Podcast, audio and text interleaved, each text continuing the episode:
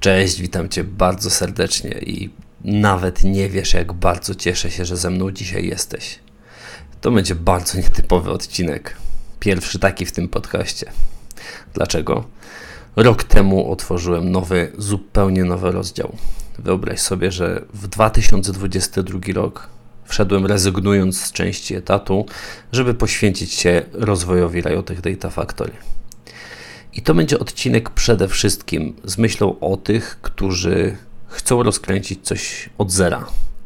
Chcą rozkręcić coś, do czego nie ma instrukcji obsługi. To może być biznes, może być jakaś inicjatywa formalna, nieformalna, fundacja, obojętnie.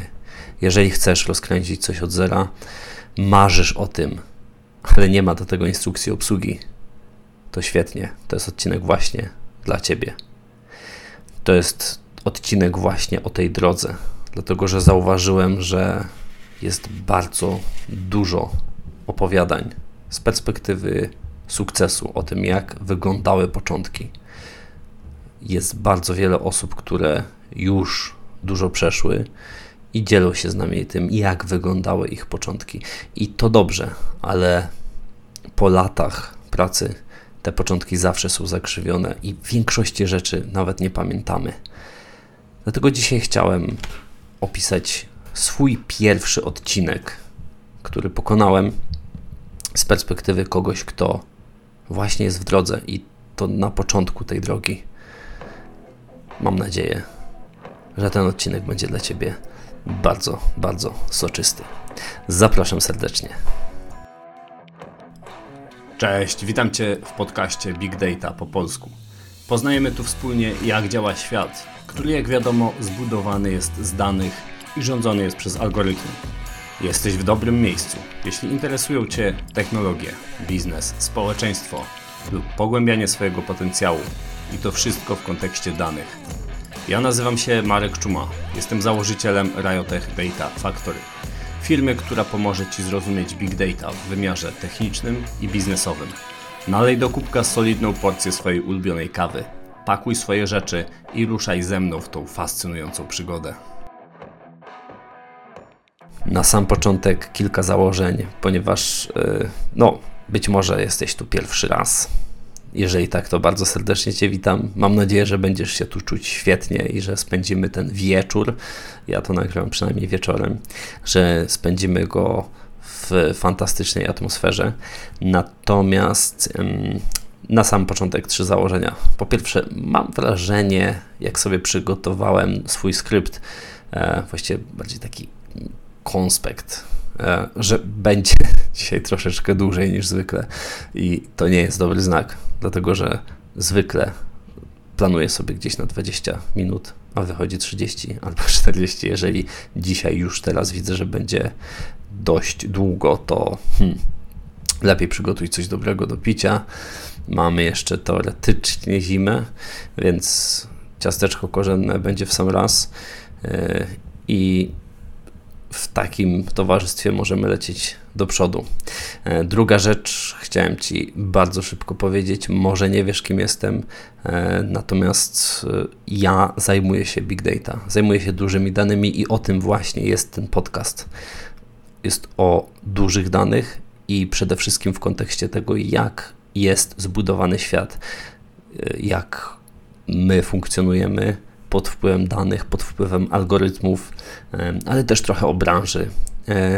Natomiast ponieważ Riotech Data Factory, czyli e, moja raczkująca spółka, jest spółką, firmą doradczo-szkoleniową z naciskiem na szkoleniową, to chcę dzielić się także tymi aspektami. E, I będzie w tym roku troszeczkę więcej o tym. W poprzednim no, tylko wspominałem. Natomiast chcę, żebyś wiedział, czy wiedziała, że to jest właśnie tym się zajmuje i to robi Riotech Data Factory. Czyli pomagam ludziom zrozumieć Big Data, pomagam firmom zbudować dobry zespół Big Data'owy. Jeżeli tylko masz takie potrzeby, to pisz śmiało na kontakt małparetechdatafactory.com. E, natomiast jeszcze nie było w tym podcaście takiego odcinka, w którym stricte odsłaniałbym kulisy to takie biznesowe. I chciałbym, żeby co jakiś czas się to pojawiało, natomiast do tej pory uznawałem, że nie czas jeszcze i nie miejsce. Obecnie jest czas i jest miejsce. Pewnie na kolejny rok wyczerpię temat, ale dzisiaj chcę, żeby było bardzo soczyście. No to lecimy. Mm. Zacznijmy od tego, jakie były początki i e, zanim zacząłem, z czym ja startowałem. No jeżeli ty startujesz, chcesz wystartować ze swoją inicjatywą, to dobrze, żebyś wiedział albo wiedziała, kim jesteś, e, bo niektóre rzeczy mogą być trochę w domyśle, ale zachęcam cię, wypisz je sobie na kartce. Będziesz wiedzieć, jakie masz zasoby. Może myślisz, że nic nie masz, może myślisz, że masz mało na koncie, może masz niewielu znajomych, którzy mogą ci pomóc, ale wypisz sobie to wszystko. Będziesz wiedzieć, tak mieć czarno na białym, kim ty tak naprawdę jesteś. I zanim ja zacząłem, zanim zawarłem spółkę, e, bo Riotech Data Factory ma formę spółki e, z ograniczoną odpowiedzialnością, zanim podpisaliśmy ten wiekopomny dokument razem z moją fantastyczną wspólniczką i biznesową, i życiową, bo z moją żoną, to e, przede wszystkim miałem już podstawową, no więcej troszeczkę niż podstawową wiedzę z Big Data, bo od kilku lat byłem w branży i zaczynałem jako samołóg e, ze wsparciem mentora mm, w postaci mojego brata, ale e, zasadniczo jako samołóg. Miałem też doświadczenie komercyjne w kilku różnych projektach z, i w takich czysto związanych z sektorem prywatnym i z sektorem rządowym, także miałem już pewien ogląd taki inżynierski, dodatkowo zawsze coś dłubałem sam, albo coś takiego bardzo pobocznego, albo coś większego. Między innymi e, to mój pierwszy projekt to był e, projekt dotyczący analizy Twittera i taki analizator Twittera. To było coś, co. No pierwsze, pierwsza rzecz w ogóle, którą zbudowałem. Możesz zobaczyć na YouTubie, jest jeszcze sprzed kilku lat wideo na ten temat. Mm, więc wiedza z Big Data była. Była wiedza szkoleniowa. I wiedza szkoleniowa to jest ciekawe akurat, bo jak na mm, takich bardzo specyficznych, nietypowych rekolekcjach lata, naprawdę lata temu, bo jeszcze w gimnazjum, czy na przełomie gimnazjum, nie, bardziej liceum, mhm, gimnazjum, liceum, coś takiego, zastanawiałem się, co ja chcę w życiu robić w ogóle. To mnie doszło taka myśl, chcę być nauczycielem, ja chcę uczyć, chcę dzielić się z ludźmi wiedzą albo umiejętnościami, albo no, czymś w tym stylu. Ale wiedziałem też, że niekoniecznie chcę być nauczycielem w szkole takiej zwykłej państwowej. Nie wiedziałem jeszcze, jak to pogodzę.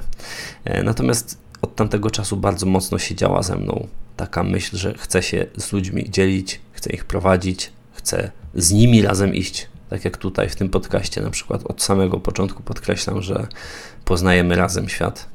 E, tutaj ci nie wykładam, ja razem z Tobą idę przez świat. I e, tą wiedzę szkoleniową zacząłem już e, no, jakiś czas temu. E, zgłębiać, czy to w formie prezentacji, czy najpierw jeszcze zanim trafiłem do branży Big Data, to były e, rozmaite mini szkolenia dla kolegów, koleżanek z firmy, w której pracowałem wtedy.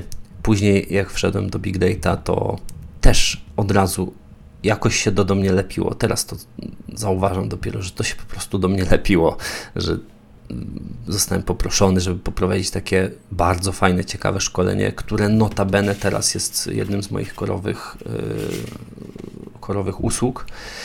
Oczywiście w formie dopracowanej, dużo mocniej, zmodernizowanej, natomiast wtedy tak naprawdę yy, no, dużo się, bardzo dużo się nauczyłem. Yy, I mm, ta wiedza szkoleniowa zaczęła ze mną siedzieć E, a tak na serio zacząłem myśleć o tym, jak kurczę, nie jestem pewien, czy powinienem o tym tu mówić. Teraz właśnie sobie pomyślałem. Jest pewna osoba, która napisała do mnie, jeżeli e, słuchasz tego podcastu, to na pewno wiesz, że o tobie mówię. Jest to kobieta, e, która e, zaproponowała mi e, szkolenie przez jedną z firm takich pośredniczących. I to był moment, w którym ja zobaczyłem, że kurczę, nadaje się. Kursanci są zadowoleni. Ja byłem w stanie przygotować szkolenie w metodyczny sposób, a nie taki ad hoc. E, zorganizowałem to tak, żeby było ciekawe, fajne i wtedy zacząłem się zastanawiać na serio, a może mogę pójść w tą stronę. Także, droga koleżanko, serdecznie Ci za to dziękuję. To był bardzo, bardzo ważny moment w moim życiu. E, natomiast no, ta wiedza szkoleniowa ze mną była. I trzecia rzecz, e, zanim zacząłem, takie trzecie, podst trzecia podstawowa rzecz, była taka, że chciałem, wiedziałem, że chcę pomóc w zrozumieniu big data w Polsce, dlatego że ta branża mnie zafascynowała. Zauważyłem, że to jest jedna z najważniejszych branż w ogóle na świecie obecnie. Jeżeli mi nie wierzysz, to przesłuchaj sobie od odcinka numer 0, ja tam to tłumaczę, później pokazuję jeszcze, w, e, w, wejdź sobie w kolejne odcinki dotyczące chociażby wyszukiwarki, jak bardzo wyszukiwarka zmieniła nasze podejście do edukacji, do wszystkiego, ale mamy media społecznościowe, mamy i masową manipulację, i e, masowe e, masową poprawę warunków życia, to wszystko dzięki operowaniu na danych. Także zrozumiałem, jak ważna jest to branża i zrozumiałem, ponieważ y, co nie, czego nie ukrywam, jestem patriotą. Wiedziałem, bardzo mocno było to zakorzenione, że chcę, żeby ta branża rozkwitła w Polsce i żeby rozkwitła nie tylko na poziomie inżynierskim. Natomiast na tym przede wszystkim. I kwestia finansowa, jeszcze nie będę się zagłębiać e, oczywiście, natomiast e, chcę tutaj podkreślić, że e, uważam, że mam dość mądrze, mamy razem z żoną, mamy mądrze poukładane finanse i to nie było tak, bynajmniej, że wszystkie pieniądze położyliśmy w to, żebyśmy mogli pójść e, spróbować z RDF-em. I to jest bardzo ważne też na sam start. Natomiast to, czego nie miałem, czego nie wiedziałem, to jest bardzo ważne. Nie miałem bladego pojęcia, jak pozyskiwać klientów, szczególnie, że to e, przede mną stali klienci korporacyjni. To nie byli raczej wtedy tak myślałem, nie będę miał do czynienia z klientami indywidualnymi. Nie miałem pojęcia, na czym się skupić.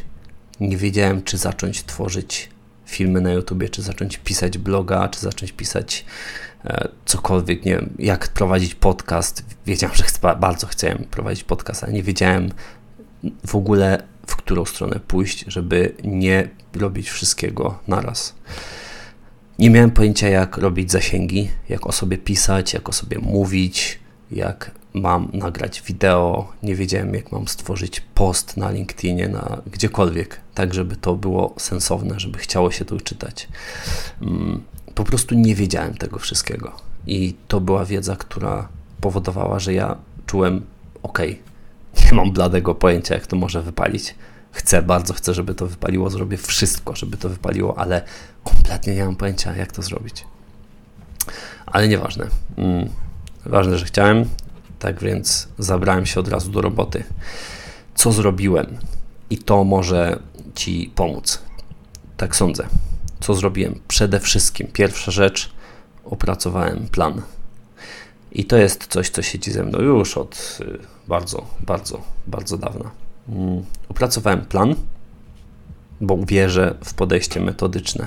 Wierzę w to, że e, zły plan jest lepszy niż żaden i że jeżeli sobie zaplanuję zrobienie czegokolwiek i, zre i zrealizuję z tego 10%, to będzie to lepsze niż jeżeli bym nie miał w ogóle planu co nie znaczy, że to będzie wystarczające.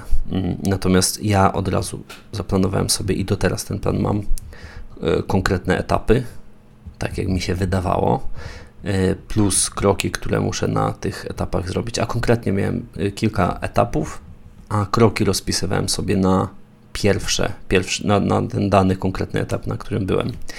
I etap numer tam 0 czy 1 to był etap takiego budowania kompletnych zrębów. Chciałem zrobić tak, żeby mieć strukturę firmy, e, ale mm, to nie miało być piękne, to nie miało, e, nie miało być fajerwerków, natomiast chciałem mieć wszystko, tak żebym mógł powiedzieć, że jeżeli przyjdzie do mnie ktoś jakimś cudem, to ja będę mógł powiedzieć, tak, obsłużę cię, wiem jak cię obsłużę yy, i będę wiedział dokładnie, jak, jak to ma wyglądać.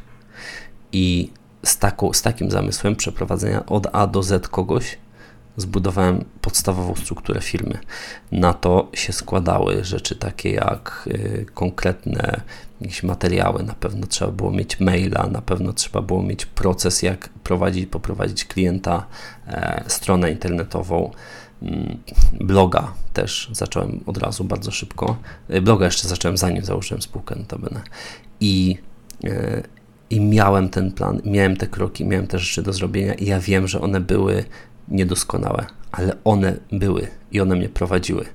I to było coś bardzo ważnego, dlatego że ja wiedziałem dokładnie, co mam zrobić, i ponieważ to nie jest sprint, to jest maraton, trzeba tutaj poświęcić na to kupę czasu, to bardzo łatwo jest zrezygnować nie dlatego, że jestem zmęczony, tylko dlatego, że nie czuję, że cokolwiek idzie do przodu.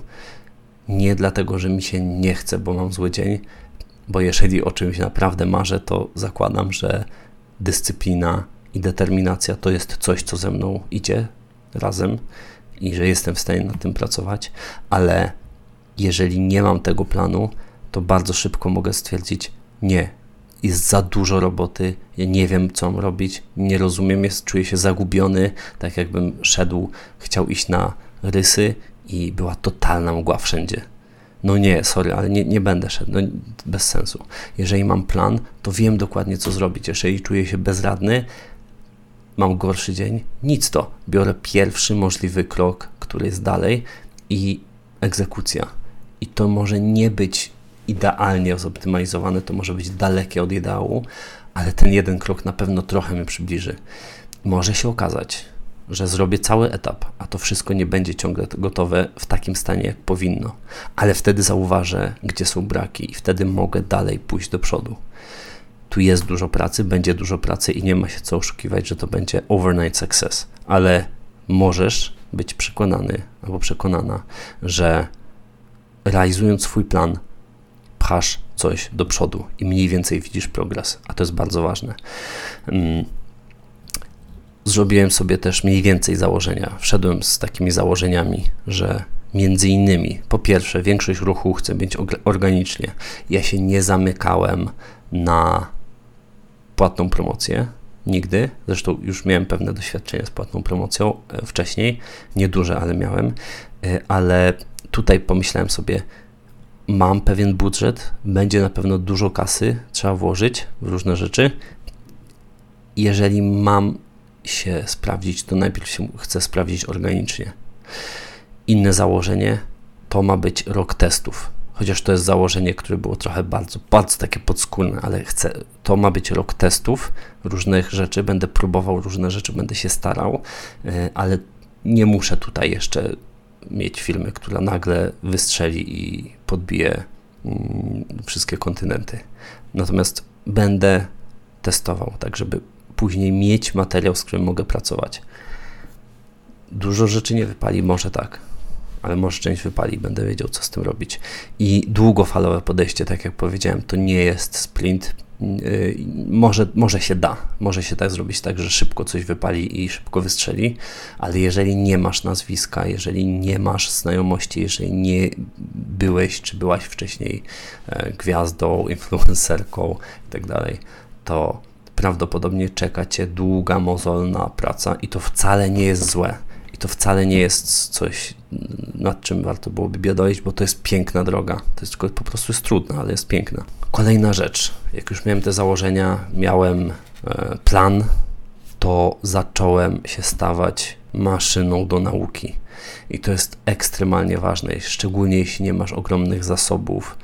E, a może jeżeli masz ogromne zasoby, to jest tak samo. Nie wiem, ale jeżeli nie masz ogromnych zasobów, musisz być jak scyzorek szwajcarski.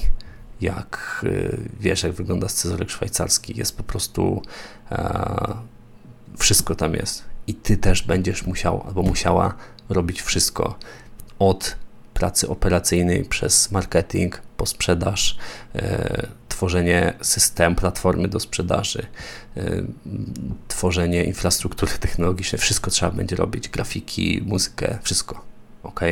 I żeby to zrobić, to trzeba było się stać maszyną do nauki. Ja ciągle uważam, że pochłaniam zbyt mało wiedzy, ale na pewno, na pewno ten poprzedni rok to jest pochłanianie jej w znacznie większym tempie niż kiedykolwiek wcześniej. To są kwestie też inżynierskie. Będę zaraz mówił o klastrze, ale to, to naprawdę bardzo dużo rzeczy inżynierskich, e, które musiałem zrozumieć.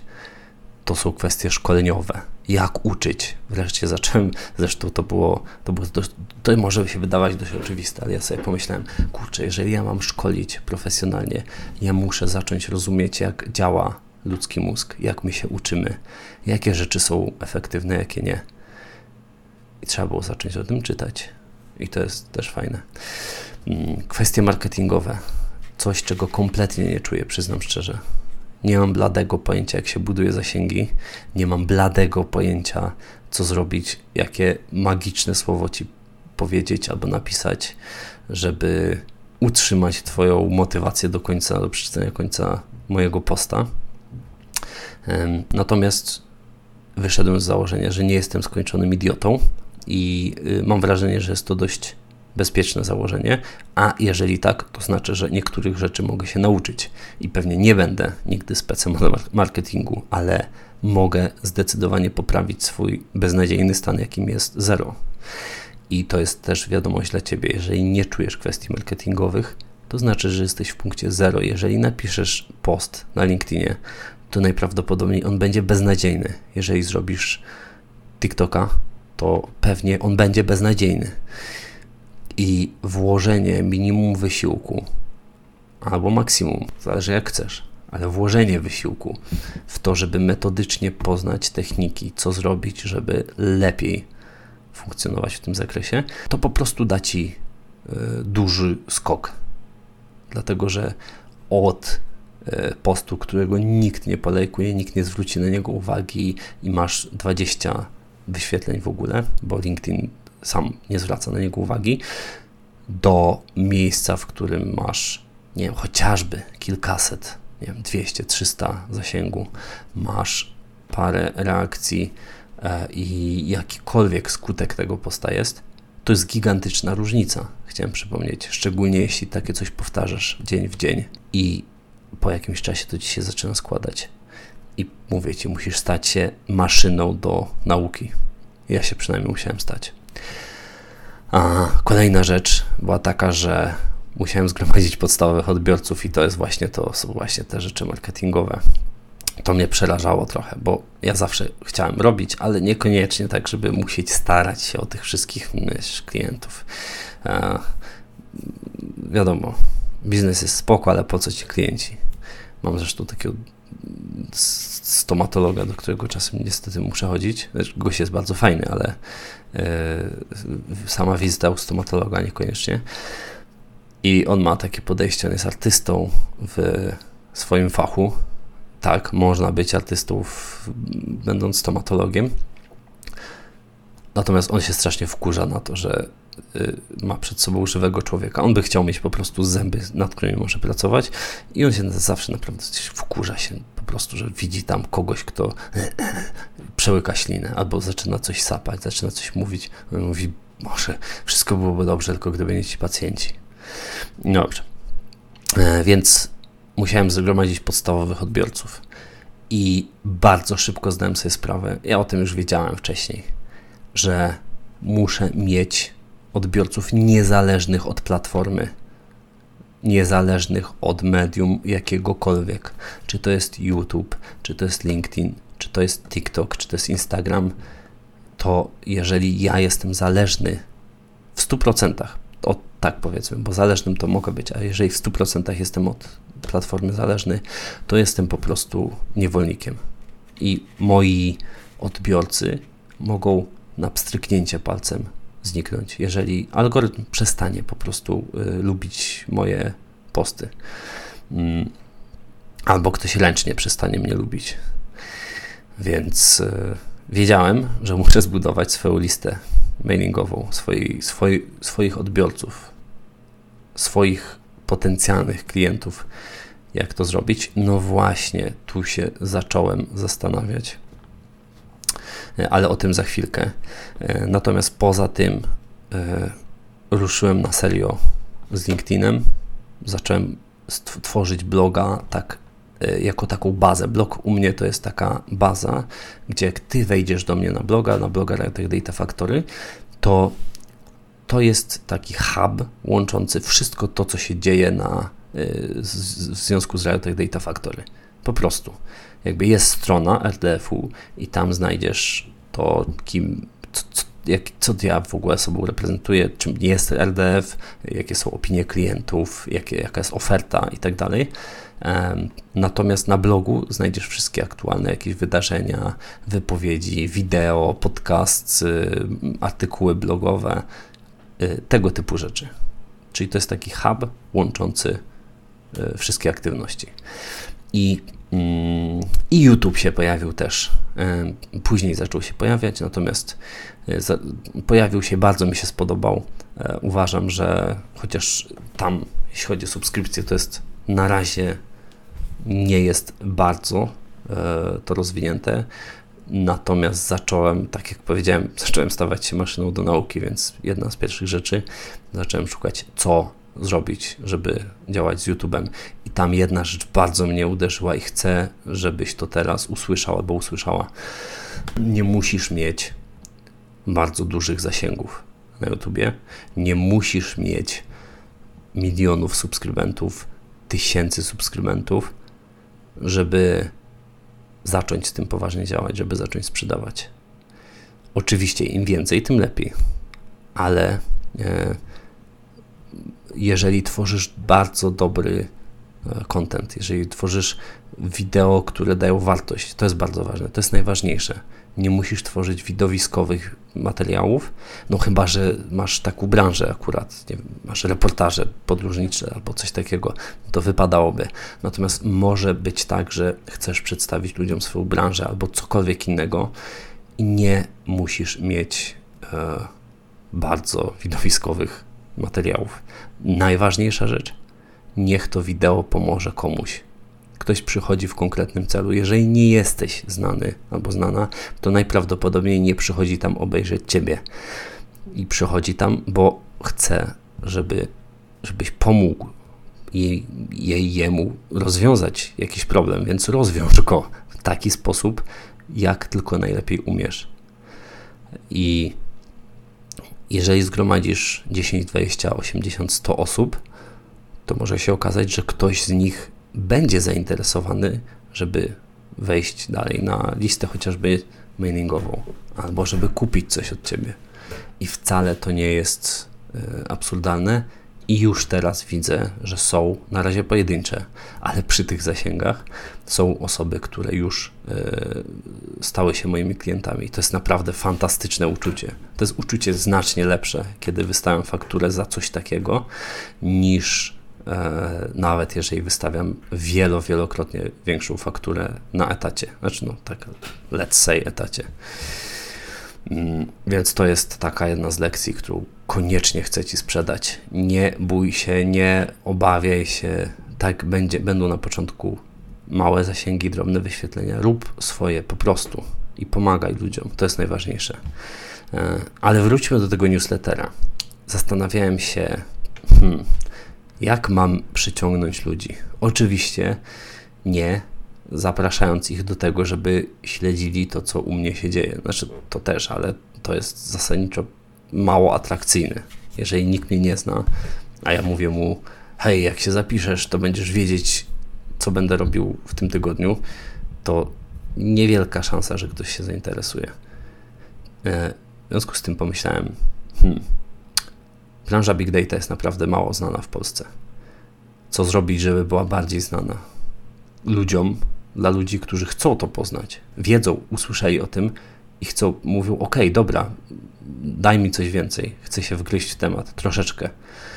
Pomyślałem, że napiszę e-booka. Wiem, że to nie jest, że to jest dość sztampowe podejście. Natomiast tak naprawdę wcale nie. Dlatego, że e-booki, które zachęcają do subskrypcji, to są e-booki, które najczęściej są po prostu materiałami, znaczy bardzo często, nie wiem czy najczęściej, bardzo często są materiałami promocyjnymi i nic poza tym. Bierzesz e-booka, pobierasz e-booka niby, a okazuje się, że tam jest 15 stron na przykład, e, z czego większość to są grafiki, e, jest kilka jakichś wskazówek i pięć produktów dodatkowych. Tak? I okej, okay, ja nie mam nic do tego, bo jeżeli ktoś mi daje za darmo coś takiego, no to ja nie mogę, nie mam prawa oczekiwać, że on tam da nie wiadomo jaką wartość. Zresztą to było nieuczciwe. Natomiast ja pomyślałem, ja dam wartość. Pomyślałem sobie tak, zrobię 40 stron minimum. No tak, powiedzmy, będzie 30, 40, może trochę więcej. To będzie konkret. Nie będę robił właśnie tak jak powiedziałem, tylko to, to będzie naprawdę konkretne te 40 stron, nie? Tak, żeby ktoś otworzył i mógł sobie to przeczytać, wiedział potem z różnych stron, jak wygląda Big Data. Hmm, prawie mi się udało. Kończąc e-booka, miałem tych stron 140, prawie 140. I kiedy go pisałem, pomyślałem sobie, a może mógłbym go sprzedać? Dlaczego ja ogłosiłem, że dam to za darmo? Czy mnie kompletnie powaliło? tworzę to kolejny tydzień. Siedzę nad tym, ślęczę nad tym, sam zdobywam mnóstwo wiedzy. Dlaczego ja to zdaję za darmo?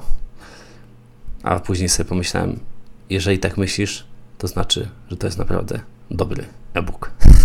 I to jest naprawdę dobra, e, dobry towar.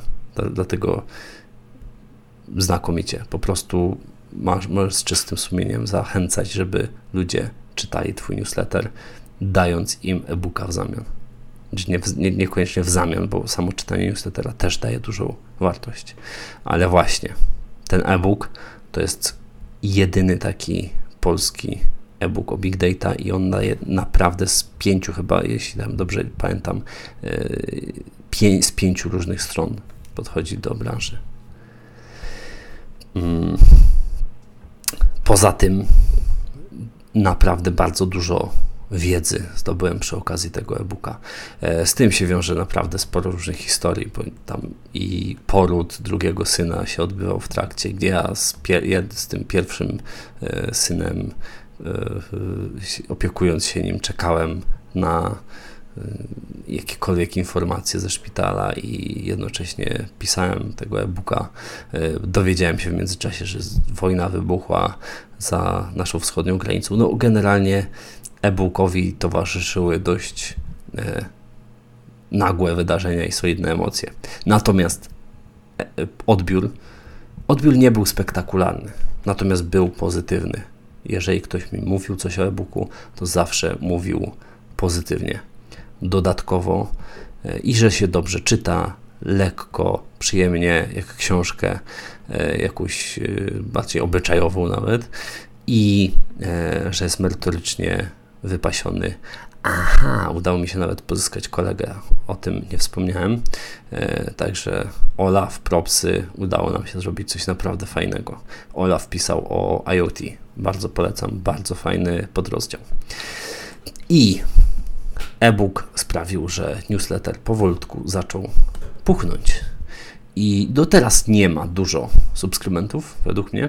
Natomiast, e, tak jak przez wiele, wiele, wiele, wiele tygodni nie mogłem wyjść poza kilku dosłownie, no bo nic nie oferowałem w zamian tak naprawdę. E, tak pomyślałem sobie, do końca roku do setki dobiję. E, I udało się nawet z pewnym e, nad, za, naddatkiem, bo mm, kończyłem rok, jeśli dobrze pamiętam, około 110 osób. 110, 111, coś w tym stylu. E, I ci ludzie spływali naprawdę powolutku i do tego też się przyzwyczaj. Nie będzie raczej takiego czegoś, że napiszesz post i nagle się okaże, że twoja skrzynka puchnie, tak jak w tych wszystkich opowieściach. Ale to nie jest źle, bo kiedy napiszesz post, jeden, drugi, trzeci, wejdą ci z nich dwie osoby napiszesz kolejne 10 postów, wejdą kolejne dwie. Z następnego posta wejdą trzy, z kolejnych pięciu nic. później znowu dwa, dwie, to się okazuje już, że masz tych odbiorców i oni rosną i jest super. Także z powolutku, nie spiesz się. Rób ciągle swoją robotę i nie licz na overnight success. I tu dochodzimy do chyba jednej z przyjemniejszych rzeczy tego roku, dla mnie osobiście, czyli to miejsce, które stworzyłem, w którym możemy tutaj się spotkać. Chodzi oczywiście o podcast Big Data po polsku, a to jest, to jest moje miejsce, przyznam szczerze. Chociaż publikuję tu raz na dwa tygodnie, co środę, znaczy co drugą środę, to ja się czuję tu świetnie i wiem, że brakuje jeszcze sporo do perfekcji, ale ja się czuję świetnie po prostu, bo mogę stworzyć format, w którym ty możesz mnie posłuchać i nie muszę walczyć o każdą milisekundę twojej uwagi.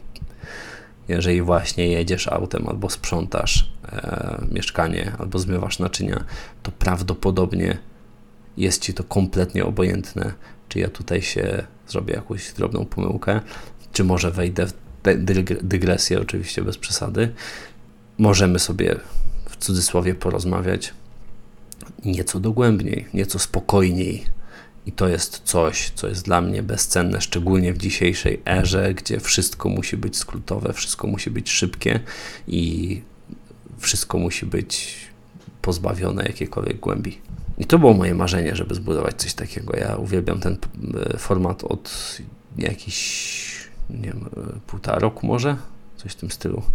Mm, jestem zafascynowany. Mam swoich bardzo fajnych, ulubionych podcasterów, którzy mi dają już teraz dużo wartości e, i pomyślałem, że sam też chcę stworzyć takie miejsce.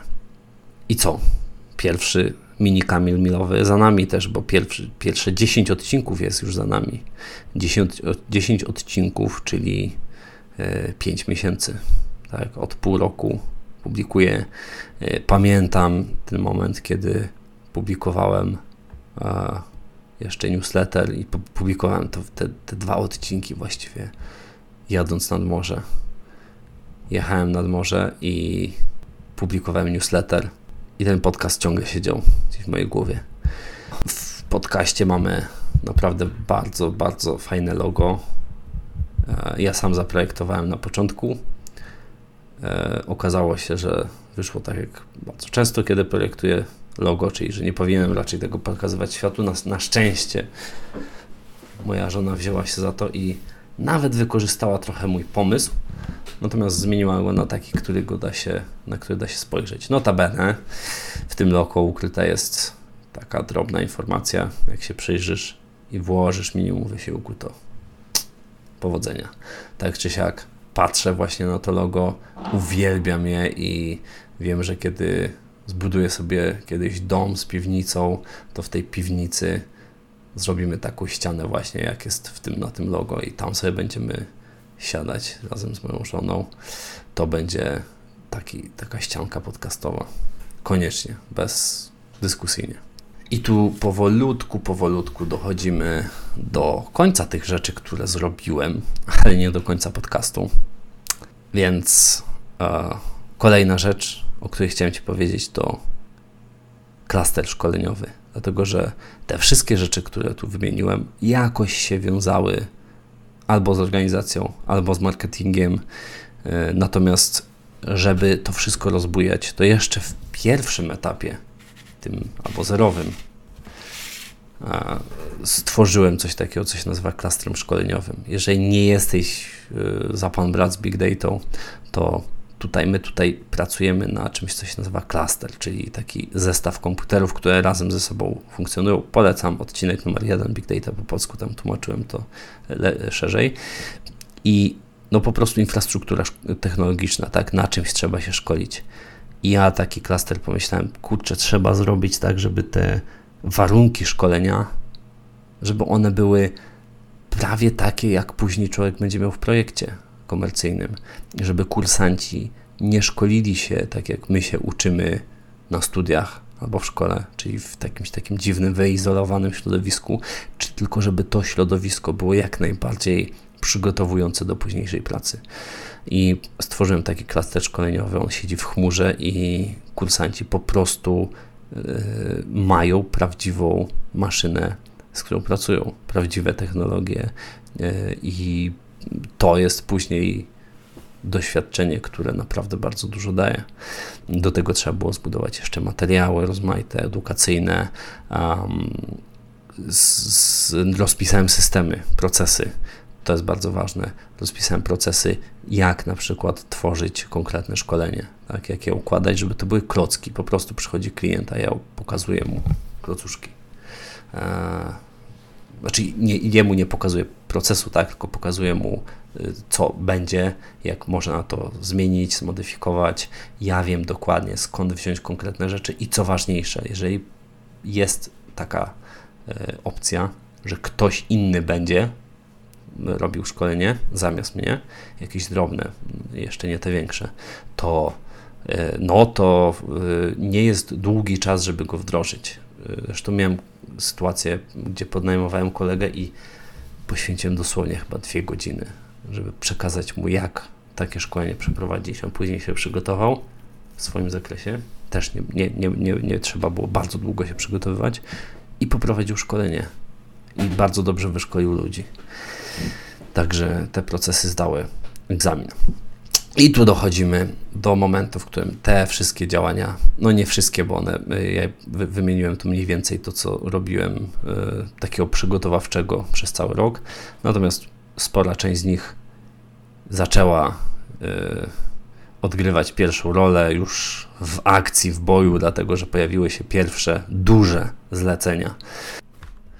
I tutaj niestety musimy skończyć, muszę przerwać, dlatego że jest jeszcze drugi odcinek. Po prostu nagrałem tak dużo materiału, że będzie na kolejny odcinek, który opublikuję za tydzień. Za tydzień. Nie za dwa, tak jak zwykle, tylko za tydzień. Także e, jeżeli tylko możesz, to proszę oceń teraz ten podcast, ten odcinek e, w, w tym medium, w jakim słuchasz. Jeżeli to jest Spotify, na Spotify, jeżeli na YouTubie, to kliknij łapkę w górę, subskrybuj, cokolwiek, daj znać, czy Ci się podobało. Pierwszy taki odcinek, gdzie na tyle mocno e, się odsłoniłem, więc ciekawy jestem, co też Ty o tym sądzisz. Mm, I chciałem zaprosić Cię do newslettera. E, prowadzę newsletter Riotech Data Factory, e, gdzie nie tylko dowiesz się, co ostatnio nowego, nie tylko dostaniesz odpowiednie zniżki, bo zawsze wszyscy są E, subskrybenci są traktowani priorytetowo i w sposób uprzywilejowany, ale też e, niemal co tydzień, niemal co każdy newsletter wysyłam dwie sekcje. Jedna to jest sekcja rozwojowa, jako że zajmujemy się szkoleniami i rozwojem, e, więc sekcja rozwojowa tego, jak lepiej wykorzystywać czas, jak lepiej się szkolić, oczywiście głównie w kontekście big data i sekcja techniczna, więc jeżeli interesują Cię technikalia, E, sądzę, że w większości na poziomie takim dość podstawowym, ale na pewno czasami też będą się zdarzać coraz częściej te wysoko, e, już na, na wyższym poziomie. To też jest taka sekcja. Co tydzień, co środę e, nowy odcinek newslettera, dlatego serdecznie zapraszam. W drugim odcinku z tej serii, powiedzmy tak, mikroserii, opowiem E, o pieniądzach. Więcej będzie o tym, jak wyglądały zlecenia. E, opowiem o tym, e, jak wyglądał moment, w którym dowiedziałem się, że Riotech Data Factory może wylądować na dnie, właściwie pod powierzchnią.